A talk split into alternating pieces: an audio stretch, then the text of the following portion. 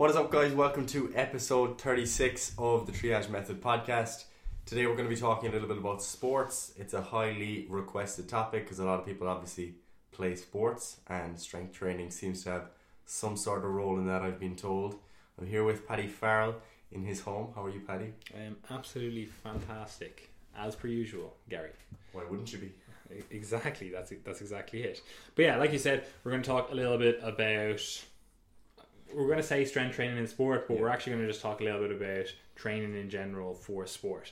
Uh, and this kind of is on the back of the last podcast on volume and intensity. Um, and we kind of dove or dived, whatever the fuck the conjugation of that verb is, uh, in deep with regard to how you should kind of think about structuring your training if your goal is to build muscle. Now, this brings in something that is kind of glossed over in the fitness industry because although it's obviously basically the fitness industry is run by or the information that's put out by uh, the fitness industry is run by these overlords uh, like lizard overlords uh, no uh, it's basically run by people that all, all they do is go to the gym Yes. right? So they're putting out information that's going to help like gym goers. Like that's just who it is. However, is essentially a fringe niche of the overall fitness industry. Yes. Like if you look at things, like you look at the amount of people doing bodybuilding, say, versus the amount of people that play soccer, and I'm delineating soccer for ease of use rather than saying football because people will be like, wait, which football? You know? but just think about it the amount of people that are doing bodybuilding or even just working on their body composition. And I'm including like general pop in that in terms of you're just going to the gym to look a bit better, to feel a bit better, whatever else, you know? The amount of people doing that versus the amount of people playing actual sports it's probably a lot less, even though you may think it's a lot more. Mm-hmm. You know, because also you have to think that a lot of people are going to gyms are also playing sports. You know, so it's quite strange that the the fitness industry always focuses on this group of essentially catering towards bodybuilders or people Yeah. that are looking to really change their overall physique, and that then trickles into the the training for these people that are training for their sports, which which is kind of unfortunate because it changes or deviates the plan from what it ideally should be given your goals, which is then confounded by the fact that these people that are training for the sports, whatever sport it is, then start looking at these bodybuilders or these fitness types and start going, "Oh, I want to look like that as well." Right? So they start getting this trade off in their own head where it's like, oh, I want to look a certain way, but I want to perform a certain way. And those two training methods that'll get you to those two endpoints aren't necessarily conducive to each other. That's not to say they're dichotomic to each other, that you can't do both, or that you can't achieve both, because you certainly can. But if you just go down the rabbit hole of just doing one style of training that's potentially going to maximize one of those outcomes, that doesn't necessarily mean you'll get the most out of the other outcome. Like if you just do a lot of bodybuilding training, yeah, you may gain 10 kilos and be jacked out of your mind, but that doesn't mean your sporting performance is going to improve, right? So, how the fuck should we actually train for sports? You know, like we were obviously talking about volume and intensity the last time, right? Mm-hmm. Which makes a lot of sense, and we'll kind of continue the discussion here, but at the same time, not continue the discussion here because it needs to be touched on, like how you should organize your training in terms of we'll call it periodization. But the major thing that needs to be touched on is what are your goals as as a sporting person, athlete, even recreational? Like how how should we think about our training, Gary? hmm Yeah, so I think the, the first thing to start off with is to realize that you know a lot of people when they when they look for training programs, like I've even had this with clients, they kind of fail to even like acknowledge the fact that oh I actually play a sport three or four days a week as well, as if it's just something that's so kind of normal that it doesn't even need to be factored in, and as as and you can just kind of go on and follow some powerlifters program or some bodybuilders program because that's just how you do strength strength training. So what you have to realize is that although you mightn't think much of your three or four days of sport that you play per week, whether so a combination of training and actually playing, you mightn't think much of that because you've been doing it for so long. But it actually is still a big training stress. Okay, so you're obviously accustomed to that at this point. But what you're not accustomed to is those three days of training along with maybe another four to six days of strength training because that's something that realistically only elite athletes are going going to be able to tolerate unless they've unless you like you've gotten to that point over years and years and years and years. So I've seen this with people where they start they go from playing GAA three days a week, you know, they're training three days a week and they're also, you know, playing at the weekend and what they do is they just jump on this kind of strength training program that's designed for people who are only strength training. So that's kind of where you need to start. You need to start And, and with that as well, they'll jump in at the highest possible volume. Like Yeah. they'll literally be flicking through Instagram and see some guy comes out and goes, "Oh, push pull legs six days per week is the best method for gaining size and strength." Right? And you're like, "Yeah, man, I want some size and I want some strength, so push pull legs it is." Right? And it's like there is so much overlap now in terms of what you're training in the gym and what you're doing outside the gym. It's like I don't know, like many people that could actually recover from that. Now, I'm not saying that you physically can't co- recover from that in terms of you're going to have this like catastrophic breakdown and your legs are going to fall off and whatever else. But I mean, like by recover, I mean you're actually going to make timely progress. You know, and not just progress, which people generally categorize as progress in like that kind of first six weeks of training, where you're just kind of getting accustomed to the exercises, that kind of more neurological stuff, um, which does have its place, no, no doubt. Um, but you're just kind of getting used to the exercises and you're progressing. You're like, this is easy, man. The first six weeks of this was it was literally it was piss easy. So I'm gonna keep like keep going like this, which is kind of a deceptive thought. Yes, sir. yeah. So the thing is, right? You are you are if you are playing sports, right? Let's assume that you're not even strength training already. Okay, so you are you are playing sports. You do already have some skills developed. You've actually got a, a base of muscle developed. You know, you so you you've got that fitness that's kind of laid down already, and that does actually do you some benefit as well. So that's kind of the thing I don't want people to think about. Is like we're not going we're not going to suggest in this podcast that oh because you play sports three or four days a week you should just do training weight training like one day per week because you can't tolerate it. Like realistically you have kind of increased your your baseline of training tolerance already above someone let's say who is coming from no fitness background at all and they can't tolerate anything. So it's not like it's not a case that you are at a massive disadvantage of the other type of beginner because you do actually already have a foundation of fitness that's there and that'll actually kind of serve you well too. So we need to kind of think about that. So i suppose the main the important thing to think about is just having a framework of saying, right, if I'm going to attack a program that is designed for, let's say, normal strength trainees who are putting all their time and effort into strength training, then I should start at a lower level of volume and a lower level of intensity than those people. And I should also consider what parts of the program help me out best with my sport. And that kind that's kind of where we'll we'll leave the volume and intensity discussion for a minute because what we need to actually address is the needs analysis discussion okay? Because a lot of sports like there's, there's obviously a large amount of you know variability in sports in terms of their demands and whatnot. You know tennis is a very different sport to GAA let's say. Well hurling some crossover there but you know you have a lot of difference in sports. So a strength training program and the emphasis on strength training over time in let's say rugby or American football might be very diff- different to what it might be like in tennis or table tennis or chess, if you want to call that a sport. Well, what's wrong with that calling it a sport? I'm not saying I'm. I'm Are you bigoted against chess players? Ugh. I actually have more respect for that that intelligence, you know, that cognitive ability in chess. That's so weak, man.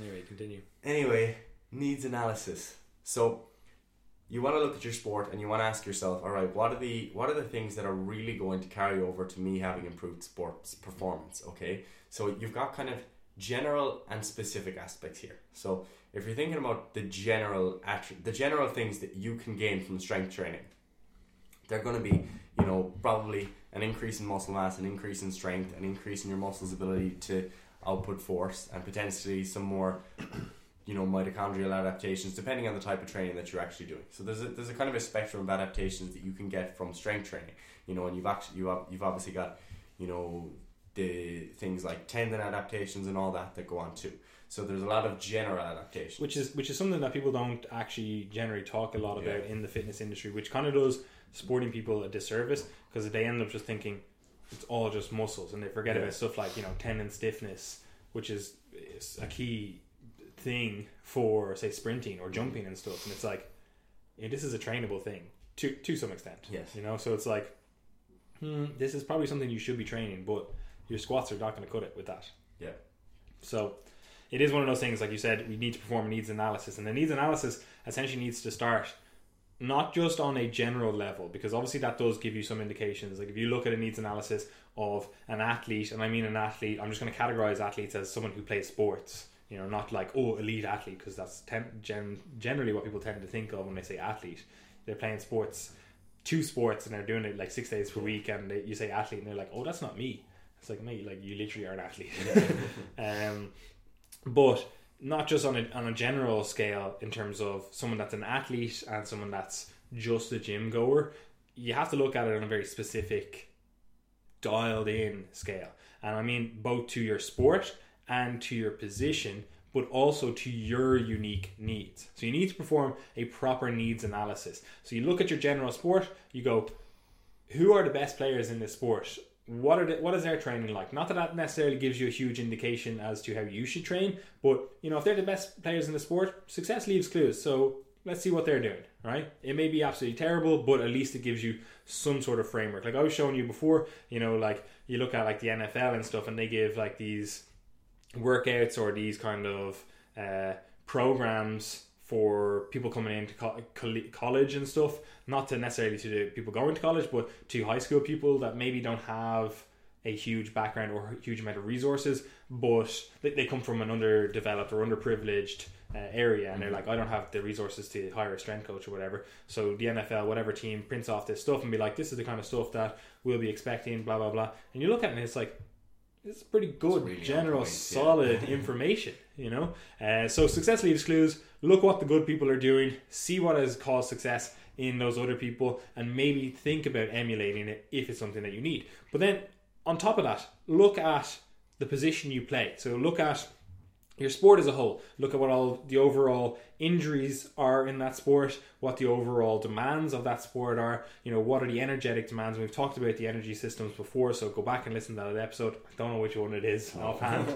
uh, but the, the energetic demands of the sport be like, okay, is this going to be more short, intense stuff and long periods of rest? Uh, or is it like you know a field based sport where it's like yeah there are short intense intervals but there's also a lot of we'll call it aerobic work as well so look at that then look at like you know what kind of demands do you have in that sport is it something like rugby where you literally have to have a, an extremely strong say even down to your neck and stuff like if you're mm-hmm. going to be be in, in the ruck and stuff like what are the actual demands of that sport you need to tear it apart look at everything look at what the people that are on top of the game are doing and then start going this is what's going to inform my program design but then you need to look at your actual position what you do in relation to the other people. So again, rugby is a classic example. Like obviously, if you're a prop or a winger, like they're going to be different demands. You know, if you I don't know are, are a defender or a striker or a goalkeeper in you know football, soccer, like it's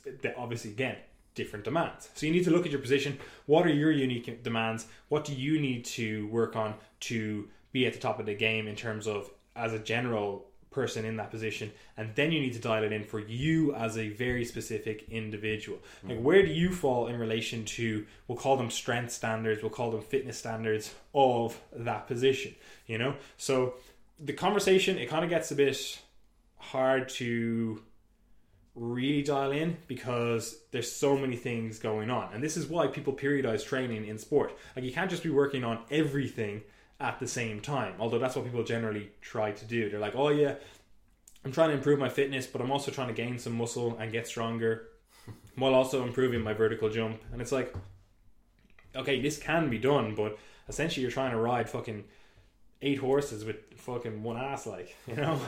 uh, so you have to really dial in. What are you actually trying to achieve? What are the specific goals? Where do you fall out of line with other people? Maybe you always notice your your fitness is subpar, then you're gonna have to fucking put all this like muscle building stuff down the line. Unless your game is very physical and you're like, oh, the way I succeed is by being overly physical in my approach, then yeah, okay, maybe improving your fitness is to help a little bit. But if you can be stronger than everyone else and dominate them that way, then yeah, putting more stock in that is good. But again, generally, if you notice your fitness isn't up to par, that's that's going to be the base of every single one of these sports. Yeah, like it, it, it, nothing else should be discussed. No fucking conditioning, no strength, nothing like that should be discussed until you actually have a base of fitness. Now, again, I'm not saying you have to be at peak fitness all year, but if you play a field based sport and your resting heart rate is in like the 70s, you know, you, your best bet is probably getting that down into what's called like that athletic kind of thing, that 40 to 60 uh, resting heart rate, you know? Because if it's not there, like you're always going to be at a disadvantage. Even if your sport is sprinting, it, it's still, you're at a disadvantage, you know? So get your aerobic base, we'll call it. Get that that sorted. There's multiple ways to go about it. You know, I, I don't want to get bogged down in a discussion of how exactly we're going to achieve this, but it, it could be as simple as going for a few runs, keeping your heart rate at that. What is it? The kind of seventy percent. Yeah, is that about seventy percent range. Yeah, uh, r- roughly there, kind of keeping it one forty beats per minute. I think that's yeah, the, that's a good general. ballpark for most people. Like if you're if you're if you're someone that's exercising, around there is a good place. One thirty to one fifty is what I tell most clients. But Anyway, somewhere somewhere in there, keep it kind of aerobic and just slowly get get we'll call it stronger there, fitter. You know, unless you have that, the rest of the discussion is is kind of meaningless. So that should always be your base. Now, again, if you're like, okay, no, I've actually just come off from a long in season. I noticed a few things and. My fitness is good right now. It's probably not the best it's ever been, but I know I have three months off and I'd like to work on a few other things in terms of strength, I don't know, explosiveness, whatever else it is. You have some time off and you're like, I know I'm going to put more time in term in into my fitness come September or whenever it is that your season starts again.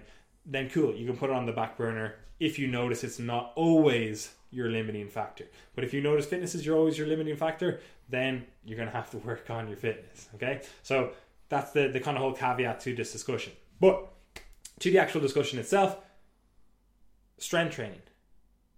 You said earlier on we should probably think about you know maybe lowering the overall volume, maybe lowering the overall intensity. Let's just look at it. We'll start at a, uh, an off season for someone, and this is obviously going to be a little bit harder because it's a generalized Yeah. approach. Like obviously, each individual sport is going to have their unique demands. So we'll say we're performing this needs analysis. We've looked at the different position, or we've looked at the sport as a whole. We've looked at the different positions. We've looked at where our position is, and we've looked at how far off we are on the in relation to the ideal, you know, the best and the best in that field.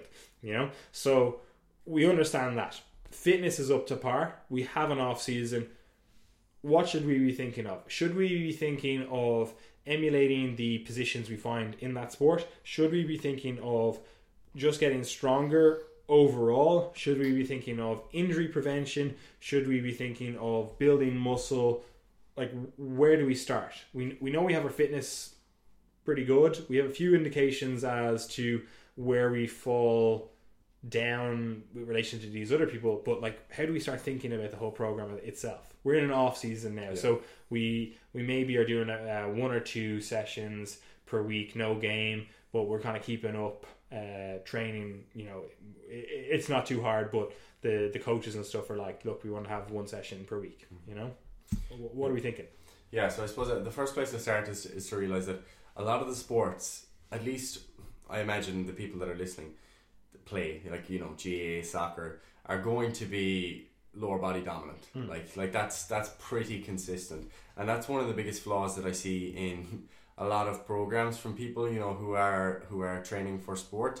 They'll just follow some random bodybuilding program that they saw online that has maybe like one day of leg training and you know a ridiculous amount of upper body work and like really specific upper body work as well like you know rear delt flies like three different types of tricep push down and all this sort of stuff and it's like where people will do those programs, and again, they play sport, and they'll Yeah. go, "Oh no, my sport looks after my leg training, so I don't need to do leg training." And it's like, that's probably the training you need to do most. If your Yes. sport is a lower body dominant thing, that, that you're going to see the biggest bang for your buck in getting the lower body more conditioned or stronger. Anyway, yeah, go on. yeah, no, absolutely. It's a really important point, like, because there's some logic to it, like, and sometimes if I do have GAA players for online coaching, like I'll start off conservative with Mm. lower body volume because you're respecting the fact that or you actually do are doing a lot of lower body work already. But the goal is not to stay there. The goal is to build up tolerance over time because ideally over time you should be developing greater lower body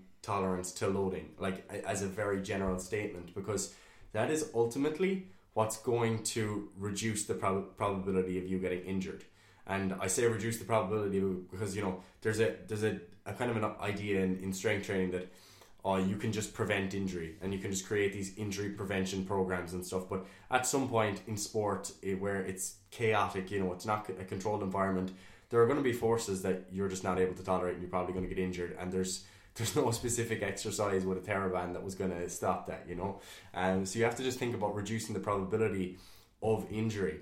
And you know a lot of the time it is literally like obviously the skill components but a lot of it actually is just get having really strong muscles in the lower body. Mm. like i mean if you want to reduce the chances of you getting an achilles tendinopathy which can be a nightmare for an athlete because it's difficult to rehab and it can recur over time you want to make sure you have really strong plantar flexors so that your calves those muscles at the back the back of your lower leg Which muscles?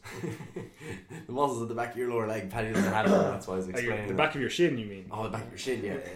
yeah. Um, there, you, you want those to be brutally strong, um, not so you can just have calf pics on Instagram like everyone does, but so that all those muscles that are pulling on that tendon are are producing a lot of force, and so that you can get the tendinous adaptations as well because tendons do adapt to loading too.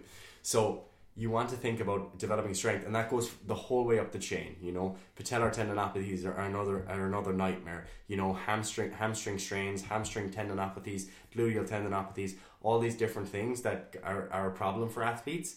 I like to think of them as a load intolerance. Like I think that's the best way you can think of a lot of those kind of quote unquote overuse injuries is that they're basically load intolerance because at that moment in time or over the course of that injury onset there was load that was gradually going up over your tolerance. Okay, Yeah, and that can be both acute and yeah, it chronic. can be acute and chronic because you might have had one instance where I don't know you had a you, you jumped up for the ball, you fell down on your knee, and your knee went into so much flexion that you just had that acute overload of the patellar tendon, and then you got that patellar tendinopathy acute onset. Or it could be the fact that over a course of of a certain period of time, when you were changing direction, changing direction, changing direction, or because of your landing mechanics or whatever, you overloaded that that that patellar tendon, and again you picked up that patellar tendinopathy. So the best thing you can do in that case to prevent that um, or reduce the probability of it and and to rehab it is to increase your tolerance to loading over time. And that a lot of the time that is the same way in which a lot of people are trying to build muscle and or strength. Okay, so there's some nuances, but they are more or less the same thing. And I think a lot of people when it comes to sports, um, you know, not not in the higher level elite, uh, elite sports, but you know, a lot of kind of club level GAA players and stuff, they'll often think that there's going to be some special exercises that you do with a TheraBand or you know some TheraBand hamstring curls or like active movement of the ankle or something that's gonna that's gonna be the the key for these injuries and it's like no no no you need to build up load tolerance over time so that's where you need to start I don't even know what the initial question you asked me was but Where do we need to start? where do we need to start that's where we need to start okay so But that, that basically is covered by the needs analysis. You, know, you kind of go like, oh, what, are, what are we actually trying to deal with? But we'll kind of, because again, it, it's a hard discussion to have without actually having these particular sports. So what I think we should do is just talk about the strength side of things in terms of a lot of people are going to be doing strength training again, as the name implies, to get stronger. You know, obviously they're doing it as well to build some muscle. And again, we'll look into it in terms of eh, okay, they're trying to build some muscle both to look good, but also because I know they need to be a little bit bigger, more dominant on the pitch, on the field, whatever. And it, it obviously helps with that. And again, the injury prevention side of things, a little bit more muscle doesn't go unmissed there. But how should we think about our training if strength is the goal? So we have our cardiovascular work looked after, or at least we have that thought about. So maybe you're doing some more endurance style training. You're doing 60 to 90 minutes at that 140 beat per minute kind of range. You're doing that like twice per week. We're in the off season now, so you, you're just keeping things ticking over. Maybe you're doing a little bit of skill work with that as well. You know, you, you, you play GAA. You're not just going out for a run. You're going out for a run, kicking the ball around, uh, and that kind of stuff. So maybe it's a bit more entertaining for you that way. You know, um, so you- you're, you're doing that, but you're like, okay, so what, what do I actually do in, in the gym? How, how many days per week? Off season now, we're, we're thinking. Because in my mind, even in the off season, even though we're trying to maximize that time, we're looking at this longer term, right? So in my mind, we're still looking at that kind of two to four days per week Yeah. in the gym. Like I don't see if you're an athlete and your goal is to be good at a particular sport. Like I don't know what you're doing in the gym five days, six days, seven days per week, unless it's like oh I'm doing a bit of cardio or prehab, rehab stuff in the gym and it's just pissing rain out and I'd just rather not get this rain on. You know, it's like okay, cool, like whatever. That's that's not me. I'm not here to judge that. But if you're just going like, oh, I'm doing like resistance training, this five day split that I saw online in Men's Health or whatever, you're probably shitting the bed, right? But what should we be thinking about, right? So we're looking at our cardiovascular fitness. We obviously know that's important for the vast majority of sports. Mm-hmm. So we're taking that out of the argument. We're, we're, we're working on that. We're either doing our sprint training, we're either doing our endurance training, whatever it is that's going to take care of that, right? Resistance training then now. So are, are we just basically doing a powerlifting style program? Because that's what people say when they think about strength. And that's what, if you read a lot of research these days, it'll basically be like, oh, powerlifting. They, they, they won't even miss a beat in terms of there's no no shift in mindset or whatever in terms of they'll just go straight from talking about strength training into talking about powerlifting training and have no delineation that strength isn't specific to just three movements you know the, but the way the research kind of makes it look is that there's only three movements for strength. It's the squat, bench, deadlift, and that that's that's it. You know. And now this is not to say that you, you, you can't do those movements as a, someone engaged in sport, but that that's what strength training looks like in the in the literature. You know, maybe it doesn't all the time because they're like, well, we use the leg press rather than the squat or something.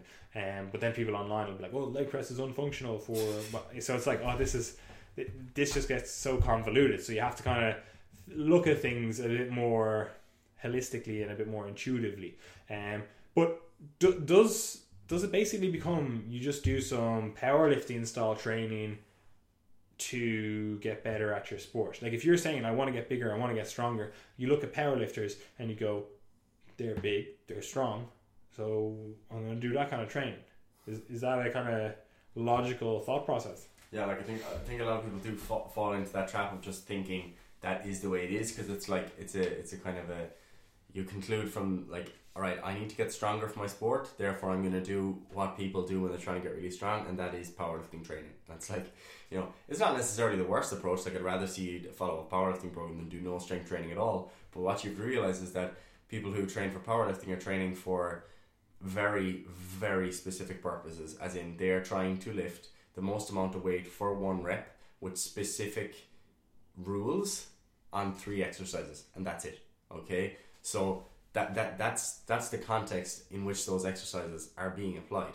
And you need to realize that your context is very different in that you know a back squat it may be a very good exercise for you. You know it is going to cover a lot of the bases that you want in order to to develop the lower body strength you know for your sport. But i mean if you're really struggling to get your hips down below your knees at the bottom and that's the demand of power thing you need to recognize that okay, this, this actually doesn't apply to me, and there are very few instances in which I need to be in like 130 degrees of hip flexion while producing the most amount of force when I'm playing GAA. You know, it's it's just not that specific, and at the end of the day, strength training and the the adaptations to it are going to be specific. So that's the SAID principle. It's the, the basic thing you learn personal training 101 the specific adaptation to the imposed demand. Okay, so you have to keep that in your head at all times. You know, and the similar similar thing applies across across those three exercises. In that, like the bench press, I mean, it's not really specific to many sports at all. As in, like it's a it's a it's a good way of, of improving your upper body strength. But I mean, if it's causing you problems for whatever reason, or you prefer other exercises that train similar muscles, you don't necessarily need to bench press at all. Or if you're just trying to fit yourself into that powerlifting paradigm Yeah. and going like, I'm going to put X amount of volume towards this pressing strength when your sport is predominantly pulling. Like you look at something Yeah. like grappling, like Brazilian Jiu Jitsu or something. Like I would much rather see you spend that time getting a better chin up or getting a better like bent over row or some sort of row movement than spending so much time on, on the bench press, so much volume on the bench press. Mm-hmm. You know, it's like your sport demands something totally different. And that's not to say that like improving your bench press won't improve your strength overall in Brazilian Jiu Jitsu or whatever. But you have to again look at the needs of your sport. If you're like, there's no reason to fit yourself into that round hole if you're a square peg. You know, if you're like, oh my my my demands are X, and the demands of powerlifting are Y, so I'm just going to do Y, and it's like this this isn't helping you actually achieve your goal of getting stronger because again, like you said, like strength is specific. Yeah. Like yeah, okay, cool. You're bench pressed. You've got whatever. You're bench pressing 100 kilos now. Great. You you play an overhead sport. Like you've just gotten slightly more tighter now in your overhead position because you've done you've just completely neglected it and you've just done a load of like we'll call it internal rotator work in terms of working the chest and stuff. Uh, and it's like you you haven't balanced this out with a, a more nuanced approach, which is fine for powerlifters because it doesn't fucking matter for them. Yeah, like you know, uh, but you as an overhead athlete, like I don't know, you play GAA or something, which is like a lot of that is overhead. Like you're catching the ball, throwing the ball, whatever the fuck. You know, a lot of it is overhead. It's like th- this doesn't actually help you a huge amount. Like yeah, okay, cool, your chest looks great now, but you didn't improve your performance. Maybe marginally, like you're kind of able to palm off a few guys, but it, it didn't really help a lot. yeah. You know? Yeah, I do think you have to. I think you have to think about these things a bit more when it does come to sport as well, because like when it comes to, let's say me or you or anyone else in the general population that's just training, like you can kind of have, like you can have flaws in your program and have things in there that aren't serving you that well, and it's kind of grand. Like it's no big deal Yeah. It's all you're doing. Yeah, if you Whereas- have an extra twenty minutes and you're just yeah, like, it's like meh. this is cool. Like I'm doing nothing else. Like I'm not. Tra- I'm training four days per week. Yeah, Like a little bit of extra volume, a little bit of DOMs in whatever muscle who cares? extra. Who cares? If you're playing sports like three It's days per week important. and fucking have a game on Sunday, it's like you can't be affording to just like have this huge recovery debt now. You know? Yeah, that's the thing. Like when you're playing sport, like everything in your program should have some purpose in that you could be spending that time and that energy elsewhere.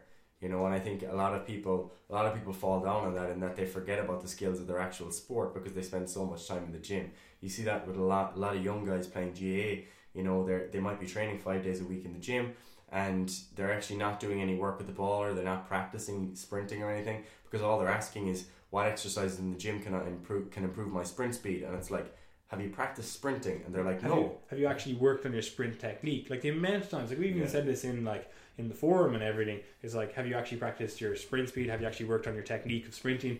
And we were like, no. It's like imagine I just did that about squats, being like, and like people actually do it about squats and stuff like powerlifting as, as well. It's like, oh yeah, I, I want to improve my squat. What extra exercises can I do to improve my squat? It's like. Maybe you work on your squat technique first. Like that, that should be your first protocol. That should be completely fucking dialed in like hundred percent before you start going, oh, what are these special exercises I can do? Same with sprinting. If you're like, oh, what special exercises can I do to improve my sprint? And I look at you sprinting, and it looks like you literally are a Neanderthal dragging your knuckles along. It's like, like that. That's going to offer you the the greatest return on investment. Like actually find a sprint coach or even watch some videos like there's some really good videos online and that kind of shit Uh, or even just look at yourself record yourself sprinting and like look at someone else that's a good sprinter and be like oh they're two different things let me see how I can actually change my sprint mechanics to actually be a good sprinter you know that's probably going to do more for your sprinting so again that is it needs analysis you need to actually really dial in what you're looking to achieve but Gary do we just train like powerlifters no, we don't just train like powerlifters. Okay, what we think about, what we think about is we're like, all right, what muscles are really going to give us the biggest return on investment? I mean, like, you know, if you're an athlete, you want yourself a big strong ass. Like, you want well developed, strong glutes that are going to be able to propel you into oblivion as soon as you take off. All right, so you want you want strong glutes, you want strong ham- strong hamstrings, you want strong quads, you want strong calves. All of those things are going to be damn beneficial. So then what you have to think about is right, what exercises can train them, and it's like, well, there's actually a lot. All right, so you got a lot of options. You know, if you want to think about training the hip extensors, so let's let's group the the hamstrings, the glutes, the adductors there together as the hip extensors. Having some deadlift variation might be a good idea. You know, it's it's a fairly decent recommendation to do some sort of deadlift variation. It doesn't mean that it has to be a deadlift from the from the floor as a powerlifter would. You know, it might be a Romanian deadlift variation, an RDL, or a, a stiff leg variation. You know, something where you actually have that control change of direction, which you don't really have in powerlifting, because that's actually what you want if you want to build strength in that end range of your hamstring that's going to be protective against injury. So that's pretty beneficial there. I mean, if you're doing deadlifts from the floor and dropping the bar and you're not taking the advantage of that eccentric and that change of direction, you're missing out on valuable gains there that could be helpful when it comes to injury and performance. So that's useful. You know, some deadlift vari- some hip hinge variation. And, and again, to look at that as well. Like you know, it, when you're choosing it, it's like, should I choose a sumo deadlift? Sumo deadlift offers me this better range of motion. Say for you as an individual, you're like, my sumo is stronger, mm-hmm. right? But you're like, mm, is this actually applying to my sport? And you look at your sport demands, and you look at what you're trying to achieve with that exercise, and you might go, no, that's actually not the best deadlift variation for me. So again, you have to kind of be a bit more objective with this because you might go like, oh sumo, like I can literally I'm fucking sumoing like 270 kilos here, and my conventional is only whatever 180, and it's like, yeah, but your conventional may actually offer you a bit more in terms of return on investment yeah. for your actual sport. So you, you do have to take the ego out of it just a little bit. You know? Yeah, yeah, no, it, it is important because I think you know a lot of the time, like if you were to ask me or Paddy, like, oh, should I do sumo or conventional? like most of the time I'm gonna be like, like whatever is whatever is more comfortable for you. Like it doesn't make a massive difference. But if you're an athlete, then I'm gonna be like, I'd probably favor something with a conventional, conventional stance, just because yeah. that is where you are producing force from in your games when you're when you're running, when you're jumping. It's just that little bit more specific. Does that mean a sumo is useless? No, not at all. But mm. I mean, if you can get that extra one percent benefit from doing an exercise, then why not? Yeah. It, it is relevant when you play sport. So I think you know that that hip hinge, something that is a little bit more specific there, might be a good idea. You know, some sort of squat variation is probably a good idea. And when I say squat variation, like I don't mind if you want to do a leg press. Like I don't think that is a big deal or a problem at all. Like sure, people can say that it's quote unquote less functional because you're not standing, but it's one component of a program that is strengthening your muscles that is going to carry over nonetheless. Yeah, and especially so, if you're thinking again, like maybe you're in season, you're like squats, bar on my back, yeah. just beats me up the fuck. You know, it's like I can sit down on a leg press, and have this lowered. Well, ideally, if you're doing it correctly, this lowered uh, risk of injury. You're just like, okay, cool. I'm just going to do leg press. Like it's a no, it's a no brainer in my eyes. You know, but again, it has to be like, why am I doing this? It has to be thought out. It's yeah. like you can't just go like, oh yeah, leg presses for all box squats or whatever. It's like there has to be an actual thought process behind the squat variation that you pick. Yeah, so like you can do a squat variation, and I mean, if the leg press is most comfortable for you and it allows you to train most effectively, that's absolutely fine. It's not a big deal. And I put that in there first because I think a lot of people do feel like they have to squat and they have no choice. But you know, if you if you're doing RDLs already, let's say, so you're doing some deadlift variation and you're trying to really prioritize those, and as a result, your kind of spinal extensors are fatigued going into a squat, and you want to do a leg press instead, that's totally okay. But you know, a squat variation is a good idea. Um, and that's obviously you know training your hip extensors again to some degree and training your quads a little bit more too and your back muscles okay so you're kind of hitting the whole body there and you know you could obviously make the argument that if you are in standing and you are doing a barbell squat, maybe there is a slightly better carryover between that and a leg press, but I don't think it's a massive deal in the context of the overall program. So from there, you probably I like I, I do like the idea of doing a barbell hip thrust. Like I think it's a good idea just because it does add in a more kind of horizontal force vector that you have to apply.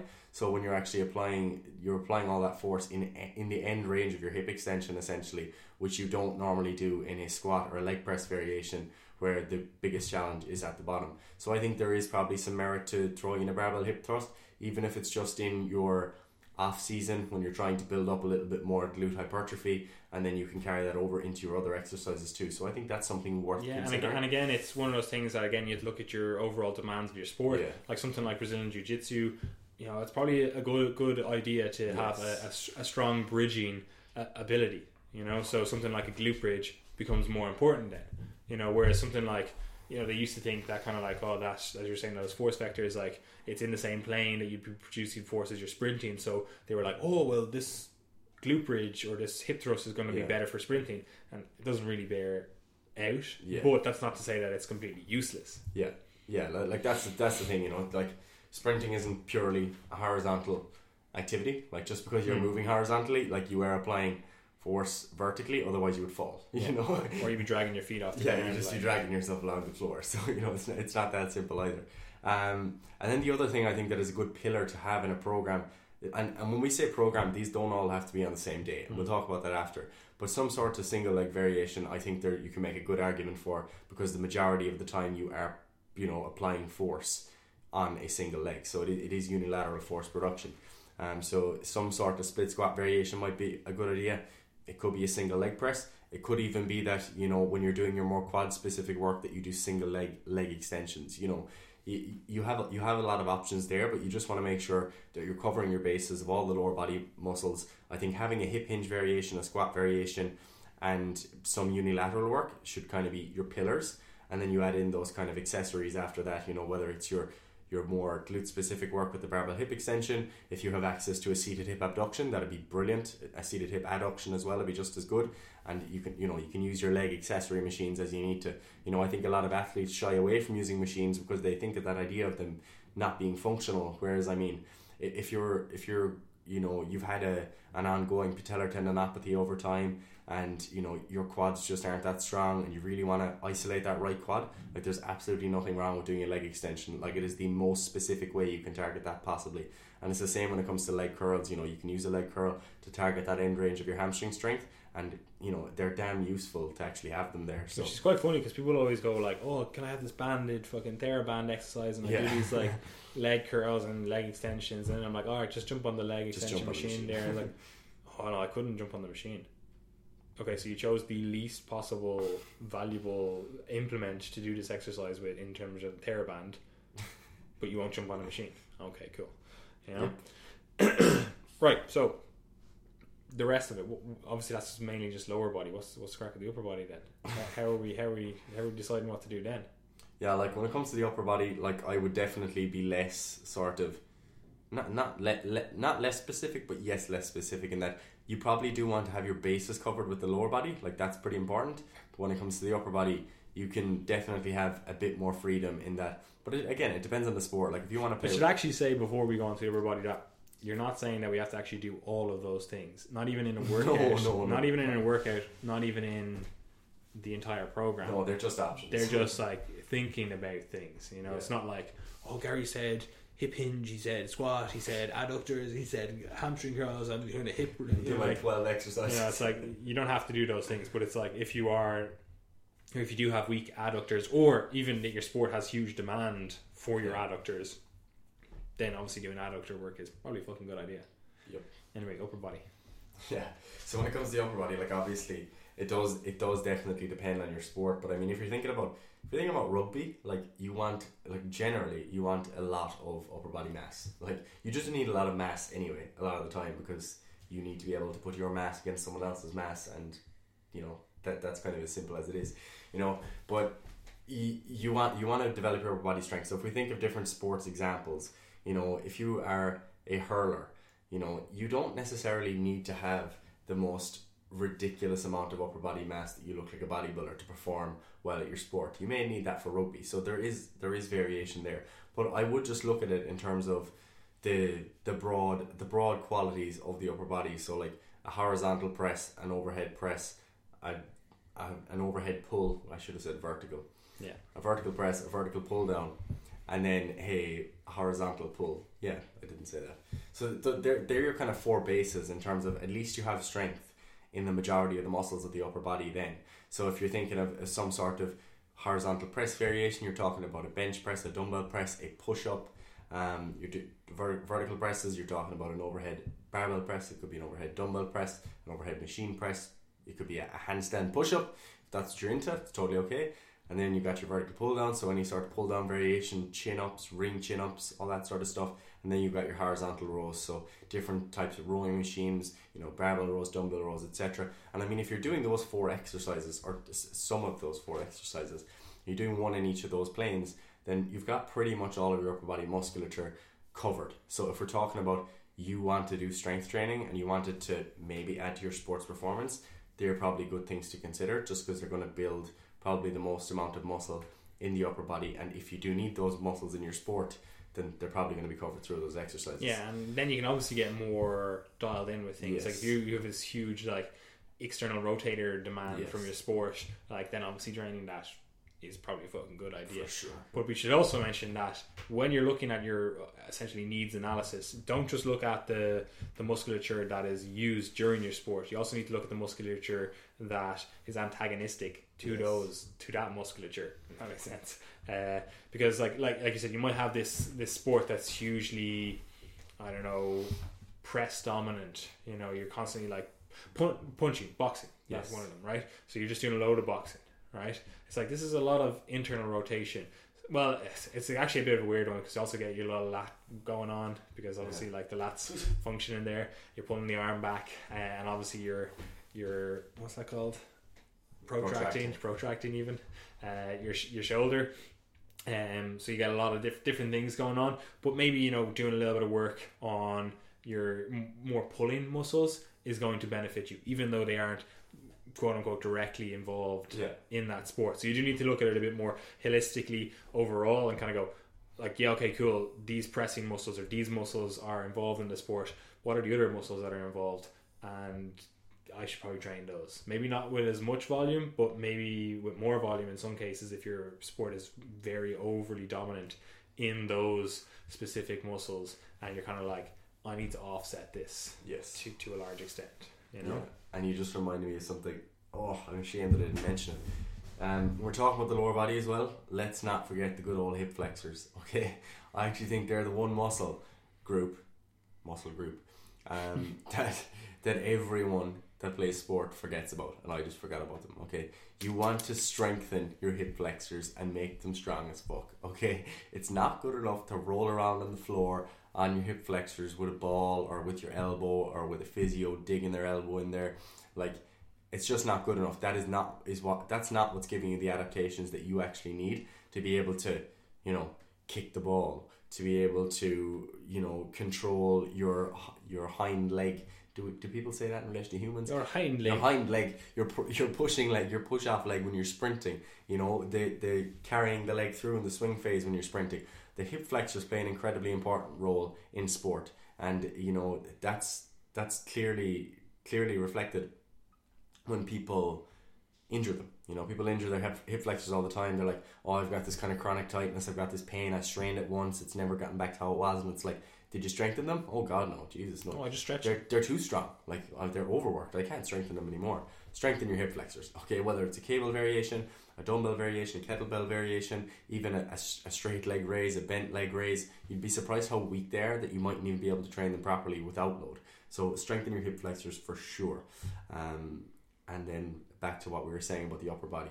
Yeah, as you said, you know there are specific demands in different sports. You know, if you are a goalkeeper, obviously there is you know instances in which you're going to be diving to save a ball with an outstretched hand. You might you might land on that hand sometimes. You might want to make sure that the, the muscles around the shoulder are really strong. They're really able to tolerate those forces. So there's a lot of things to think about, and obviously it does come down to your individual sport. Like maybe we've got some American listeners, hopefully, that are playing baseball. You know, obviously that is a whole like other ball game, literally, in terms of in terms of the show, the shoulder muscle demands in baseball is just insane. If you are a pitcher, especially because you basically go back into an unseen level of external rotation, like and then just yeah, and then fully flick back, and yeah, it's it's it's it's nasty enough forces. So you want to be strong there, but. Any other specific sports sporting instances? You're going to see as well, like again, like you with certain sports, you might see some of this stuff talked about in the bodybuilding community because like that external rotator stuff or internal rotator Yeah. stuff or all that kind of shit. Like people will talk about that at least in the the bodybuilding strength sphere because they're like, oh, I work on my rotators and my pecs are now not in pain, so I can bench more and I can bench better. So people will at least talk about Yeah. it, right? But there's loads of little muscles that are involved in these sports or different sports that you may not necessarily think about. Like no one talks about neck training, and it's probably the most vital po- point of like combat sports. Yeah. Like even jaw training, like you can fucking train train those muscles, you know. Uh, so you should probably be training those muscles if you are involved in that. Same with rugby as well. Like the huge demands of through through your spine, through, huge forces through your spine, I- and if you don't have a strong neck, like if you if you joined rugby or you started playing rugby in your late teens or whatever, and you're playing against people that have developed coming up through rugby and they've developed that musculature in their necks and stuff, like you're already at a distinct disadvantage because you're going into a ruck or whatever, and they're literally like able to move you around because it's like an extra limb. You know, once you have a strong neck, strong head, whatever, uh, it, it is literally like an extra limb. So you, you're at a disadvantage. So you, you obviously have to train that, and obviously it increases or sorry decreases injury risk. Again, you can't mitigate it entirely, Yeah, but if you have a strong neck and you're playing a combat sport or you're playing a sport where you absorb a lot of forces like tackles and stuff like that, again like rugby and stuff, then having a strong neck is going to help with the stability of your neck. It's pretty intuitive, like Yep. you know. Yeah, So absolutely. there may be small muscles that you're not going to see exercises for in the fit fam or whatever, but training those muscles is probably going to be a good idea for your sports, you know. And again, I don't know, fuck, it could be like thumb flexor strength or whatever. I don't know. You play Pokemon Go. I don't fucking know. uh, but you, you want to be like, okay, cool. What are the demands of my sport? Like, what are the actual muscles being used? Again, what are the muscles that are not being used that maybe are causing or contributing to injury? What like you just have to perform that needs Yeah, analysis. wrist strength, the ulnar joint strength, all these things, and hurling. Like if you're holding a, if you're holding something at the end and it's a, it's a, it's a long lever. Like there's obviously a lot of force on your, on your, your medial, your medial muscles there at the elbow joint. You know, you find some people will get golfer's elbow or pitcher's elbow are the two things that it, that it's kind of called, and that's the the medial epicondylalgia, and that's essentially when your wrist flexors can't tolerate the load that's being put on them. You see the same thing on the other side of the elbow, where you've got tennis elbow, lateral epicondylalgia. So you've got these little these muscles in the wrists and, and the forearm that are also responsible for carrying all these forces in different sports, and you do need to be aware of them so that you can actually add in some specific strength work. Because a lot of the time, you know, when people go into sports, they just rely on obviously the advice of you know other people who play the sport and they rely on you know what sports players have always done even though they mightn't have even thought of the fact that oh that the advice that strength coach gave me one time or the advice that physio gave me one time that was actually really valuable the time I had that elbow pain so all this stuff does come into play and you do need to kind of look at the bigger picture and the smaller picture but in terms of the bigger picture I think that's what we need to get back to just because I think it's important um, overall your goal if you play sports especially if you're younger and you're kind of going through the development stage you want to build up greater tolerance and greater physiological reserve over time. So you need to make sure that your body and your muscles can essentially just do more. And that includes your aerobic fitness and it includes your muscles' ability to produce force. And that is influenced by the amount of muscle that you have. So hypertrophy does have a place. And that's why, you know, some of this fit fam information that people take on board, it's not necessarily harmful. You just need to recognize that just because it is valuable in some way doesn't mean you should copy exactly what they are doing. So, where do you think someone should start with all of this in terms of days of the week? What what would you be thinking? Again, I just look like that, like two to four days per week. Like if you're in season, you can get a lot done with two days per week. Yeah. Like if you even just split it, like and had like a push day and a pull day. You know, so you had like your your squats and your presses on one day, and you had your deadlifts and your whatever horizontal or vertical pulls or whatever on on the next day. Cool. You could also split it in a lower upper body. You know, there, there's a lot of ways you could Yes. put this put this together. And this is why again, like you'll see people kind of focus on like compound movements for sports. And again, that'll kind of bleed over then into the fitness industry, and people will be like, "Oh, I grew up playing rugby, and I'm massive, and all we did was compound lifts, so you should only ever do your compound lifts." And it's like, th- like you're you're missing the entire like argument. Like, yes, okay, if you're playing sports and you have this limited amount of training time or recovery capacity, whatever way you want to look at it, then focusing on your, your compound movements is probably a good idea. Yeah. Like spending 20 minutes doing fucking, I don't know, bicep curls, probably a waste of your time. Yeah. Like, unless, again, it's a part of your sport and it's a huge demand of your sport. I don't know, maybe you do arm wrestling. I don't know, you know? Uh, so y- you have to look at it like what, what are we actually trying to achieve with the training two to four days per week again four days if you're in the off season again you're obviously going to be looking after your cardiovascular stuff we're not saying drop that Yeah. Two days maybe three days once you're in season again depending on the demands the overall demands of your sport like i actually do like three days per week because it gives a lot Yeah, of sure. versatility. Like you can have, we'll call it like two lower, one upper, or you can have two upper, one lower, or you can have a kind of a little bit of a mix. But it gives you a lot of versatility in that, and you can kind of spread the volume out a little bit more. And on that topic of volume, like the volume is going to be lower than if you were just purely training Yeah.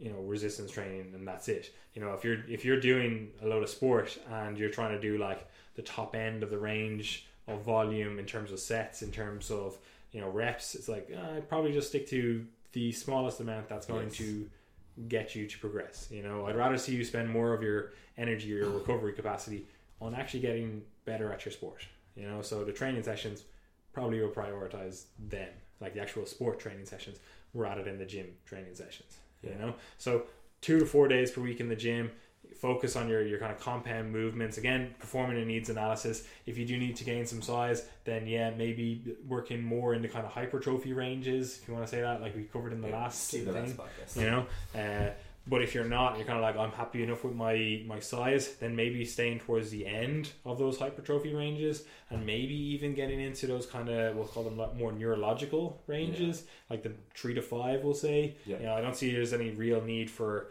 you know a gal player to be doing one rep maxes or even even triples but like if you're kind of like yeah i just want to get a little bit stronger you're doing like three sets of three on your chin-ups or something like i'm like yeah, that's cool. Like you're going to get a lot, enough tension on the body. You're going to get a lot of neurological demand, a lot of neurological efficiency in those movements, and you're going to progress, get stronger overall.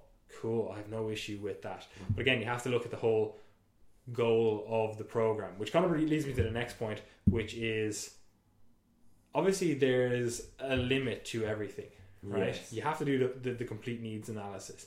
If you are not fit, getting fit will obviously help. Mhm. But doing more fitness work Mm. beyond that point, like trying to get your your heart rate down to 60 from 80, doesn't actually require a huge amount of cardiovascular work, right? Trying to get your heart rate down from 60 to 50 probably requires a little bit more Mm. cardiovascular work. Trying to get it then down to like 40 probably requires a huge amount of cardiovascular work for not a huge return. Yeah. You know, it's, it's not going to necessarily help you all that much. So obviously there's a point of diminishing returns. And that's obviously the same with strength, although people rarely talk about it because they kind of look at powerlifters and their goal is to just get as strong as humanly possible for them. And that's purely their goal, right? But if you're playing a sport, it's like your, your goal isn't to get as strong as humanly possible. Your goal is essentially to be as strong as you need to be and then not have to spend any more time getting stronger at that. Like your goal is to be as strong as you possibly can be without offsetting or without, having to do an excessive amount of work to get stronger. Yeah. Like obviously, if you can get stro- get stronger in that, stronger than all the rest of your opponents, happy days. You know, if you can be stronger and fitter than everyone else, you're going to see a huge improvement. And this is kind of where you see that that kind of split in the, the sports science when they used to always focus on cardiovascular stuff, Mm. and then they started moving towards resistance training, and it was like, oh fuck, this is revolutionary because you got like a team that just do some basic strength training, and they literally get I don't know twenty kilos added to their squat, and all of a sudden they're like mutants on the field because they're just so much stronger Yeah. than everyone else. Now everyone's doing it, so it's obviously a higher barrier of entry, but there's obviously this point of diminishing returns. Like I don't see a point if you're trying to go just chase some arbitrary numbers and go, I want a double body weight squat. If your goal is to be good at GAA, like it's not necessarily going to improve your vertical jump. It's not necessarily going to improve your speed. So you're just chasing these numbers for no real reason. So you have to again look at what you're actually trying to achieve. You know, like maybe in rugby, there's a little bit again those numbers are skewed higher because you want to be bigger and you want to be stronger and like if the people you're tackling weigh whatever I don't know the average but like somewhere in the range of 100 to 140 kilos like you probably want to be fucking strong like you know? Uh, you want to have that like be like 20% of your max squat like you don't even want to think about it. Um, so obviously again depending on your sport the, the barrier of entry or the barrier for that point of diminishing returns is lower or higher you know? Mhm. but ob- obviously that you, you come to a point. So do you see much point training past that or just spending a lot of time kind of going oh i arbitrarily need to get a triple body weight squat? Because i do think having some kind of strength standards is good. Like having that kind of like arbitrary like if you're just a gym goer double body weight squat 2.5 times body weight deadlift 1.5 times body weight bench press and then 1 times body weight overhead press like that's like a fairly good standard we'll call it intermediate maybe even touching on advanced depending on how much you weigh uh, lifter if all you do is go to the gym. But if your goal is to be a good sportsman, yeah, it's probably not necessarily like there's going to be a point of diminishing returns. Like I see stuff like I don't know if you saw like uh, what's his name that Northern Irish uh, golfer Rory McIlroy. Rory McIlroy. Like he has like a, a 190 high bar squat like like he's it's definitely stronger than you like Definitely. um and I'm like like that's pretty fucking impressive but it's like I don't know if that actually is a huge return on investment like yeah I actually don't even think it was that hard for him like I saw the squat it wasn't it didn't look that difficult so I was like definitely has more in the tank so maybe like again like if you're just perfectly built for it you might be able to get higher numbers but if you're spending all this time trying to go like if he was just to try chase like oh I have to get like I think he weighs like 85 kilos or something like that. So probably the same as you. Uh, um, but if he was to try to go to just chase arbitrarily like trace like I don't know 220 in the squat probably not going to help his golf that much. Yeah. you know? So it's like you have to again look at things like what what are you actually trying to achieve with this? But do, do you agree with that? Like that there is a point of diminishing returns with your strength training? And if so what should we do about that in terms of our overall training approach? Do we just stop training that muscle? do, what, what? For sure. Like I think you should look at it as at, at it as a sort of evolutionary process in that like you're obviously not just playing sport this season. You're playing sport for let's say the next ten seasons, and and in each of those off seasons, you're probably going to have a different thing that you decide to focus on. And that's the importance of doing this needs analysis: is that you reflect on your season, you reflect on your performance, you reflect on any injuries you picked up, and then like, you can use that to guide your programming. So, for example, like like you're alluding to, if from years one to three you go from you know benching 70 kilos to benching like 140 and you go from squatting 100 to squatting 200 and stuff if you've gotten there by year three and you play GAA it's like all right you've probably and let's say you've, you've you've been really struggling to push those numbers up now so you're kind of topping out your strength potential at the amount of training that you're doing you come to that kind of that point where you're like all right so do I actually keep on training as an intermediate to advanced lifter would would do to get to get higher? Or do I keep it to my kind of novice training approach and just realize that I don't actually need to go further? And to be honest I would probably go with the latter in that yeah you can still try to advance your training to some degree but your goal shouldn't necessarily be to do everything you can to keep getting stronger because it's not actually giving you the return on investment that you are looking for for your specific sport. So it could be a case of just changing you know the the actual emphasis that you have. Like i mean if you're at a point where you're like i am as strong as i need to be for my sport. I feel like all of my muscles are as strong as they need to be. I'm not picking up any injuries because i'm so flipping load tolerant. Like then then it's like all right maintain that. You know work on others other qualities of your fitness like you Get more, get more skillful. Like, like, yeah, exactly. Like I think skill is the one that a lot of people do forget about. You know, they it's like, all right, instead of spending those two hours in the gym, cut it down to one hour and go out and do ball work for an hour. Boom. Like you're you're like obviously the skill work is potentiated by your strength, like and, and fitness. Like you can't do skill work if you're just so unfit that you know just I don't know hitting the heavy bag if you're boxing or whatever, do, doing whatever, just makes you out of breath. Like and you just can't do can't do any skill work. You can't like if you, you're not fit enough for it, you can't do any skill work, right? But uh, at the same token, if you're not strong enough and like you go out and you kick a ball around and you just tear your hamstring just Yeah. kicking the ball because you're so weak, you obviously can't do skill work then. Yeah. You know? So obviously the two of those potentiate your skill work. But at the end of the day, your sport is skill work. So there's a minimum level of strength that's required to do these skills. And building more strength isn't necessarily going to help them a huge amount in terms of like if you get to the top end, it's like, okay, cool, doing more, your skills aren't going to get better. So at the end of the day, the most important thing is having this basal level of strength, having this basal level of fitness, and then being as skillful as fuck on the field, like or whatever it is that your sport involves. You know, like being more skillful than everyone else is the goal of all sports. Yeah. You know, yeah, okay, cool. Fitness obviously plays into that. Yes, strength plays into that. But if you're spending 20 hours per week getting stronger, getting fitter, and you're spending two hours per week getting more skillful, mm, the ratio's off.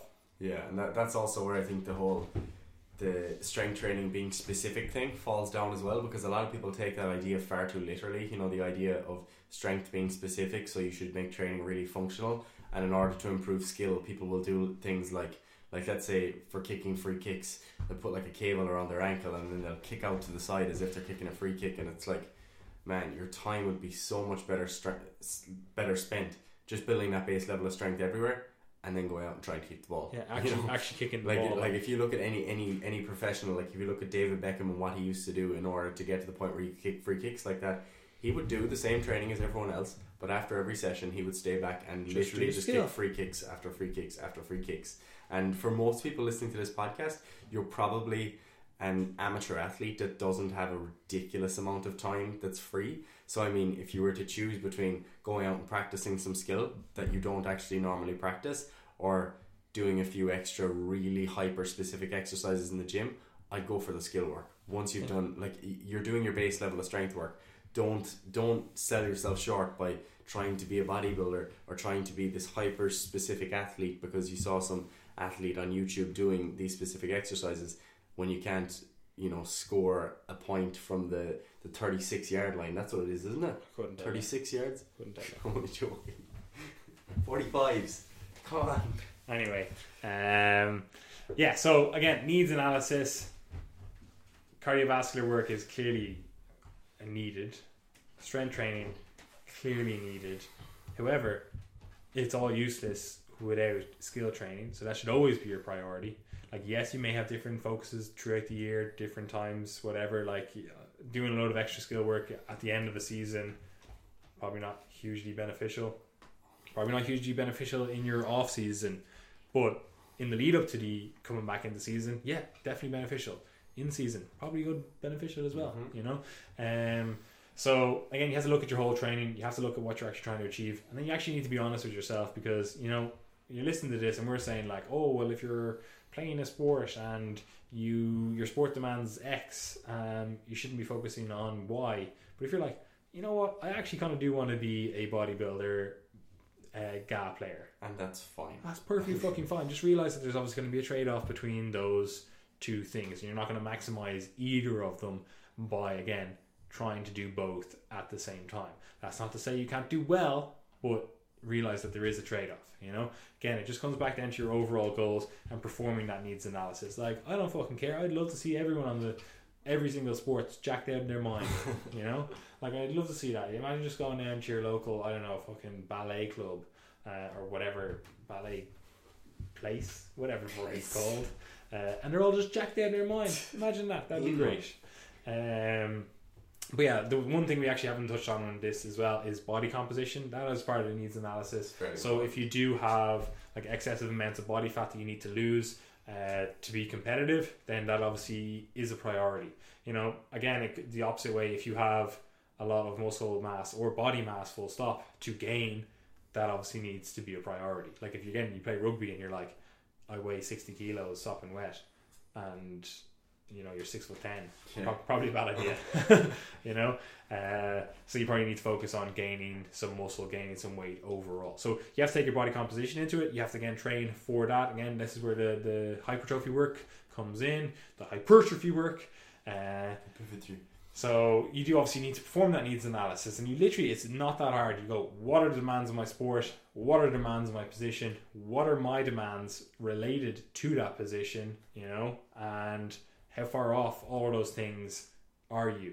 And then you just go, okay, cool. I'm X amount off where I need to be body composition wise. I see everyone else is six packs flaring if they're in this position. They're all very lean, very muscular. I have a lot of muscle, yeah, but I'm actually 20 kilos overweight.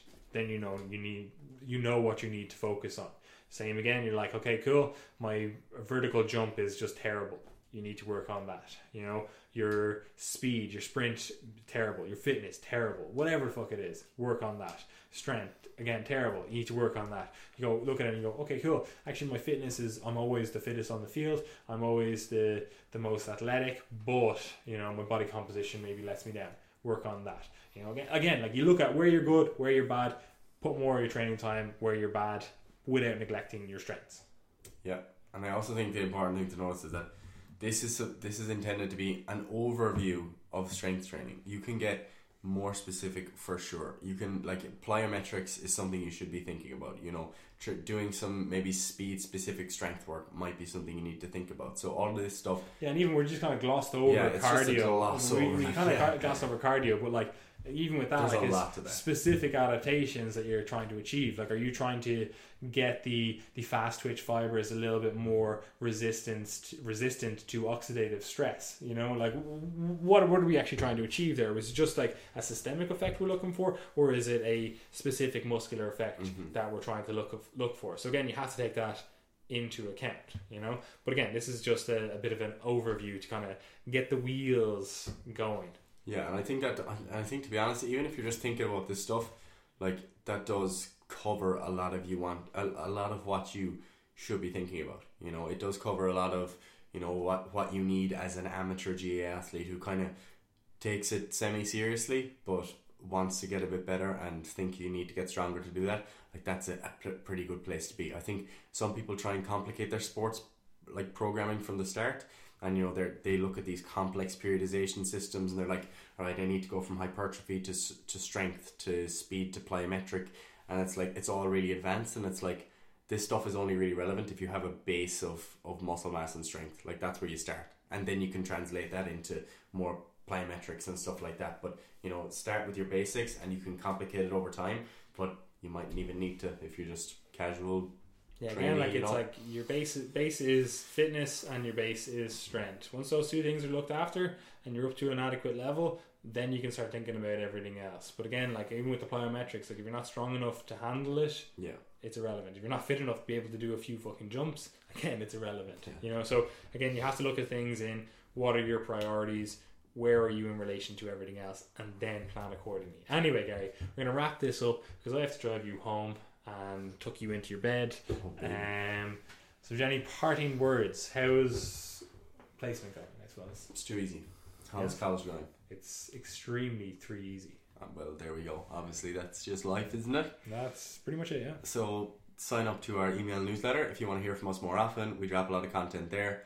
Obviously, you're actually going wild with newsletter these days, aren't you? it's too easy, man. We're sending out little snippets from the militia and everything. So if you want to get insights into the stuff that we actually write, as in like what we actually do with our time, then you should check that out as well because we send out a lot of free information. So It's pretty good. The militia's lit these days. Like that forum I basically, created. our own Facebook, Pa- Paddy built Facebook. The forum I created is good, wasn't it? You It's enjoying tasty, it? like, it's fucking Yeah, so we have, interactive. we have our, our own forum. Uh, it's good. It's lit. Um, a few other little tasty things coming. You don't even know, Gary, but you'll enjoy them when we get when we get them. Um, it's going good. Like I'm popping two articles per week at least. One one week I did fucking ten articles. fourteen articles I actually think was the the ten day total. It was good. Like, um, but two articles at least per week. Um, you're not so much because you're fucking lazy as fuck. Do one week, one animal article a week. I do like four animal articles a week, Well, and then what drip we're- feed them out. Well, that's six thousand words. Is that all? It's weak. Anyway, this is, I believe, episode 36. We're wrapping it up. Any parting words, Gary? It's too easy. That's adequate.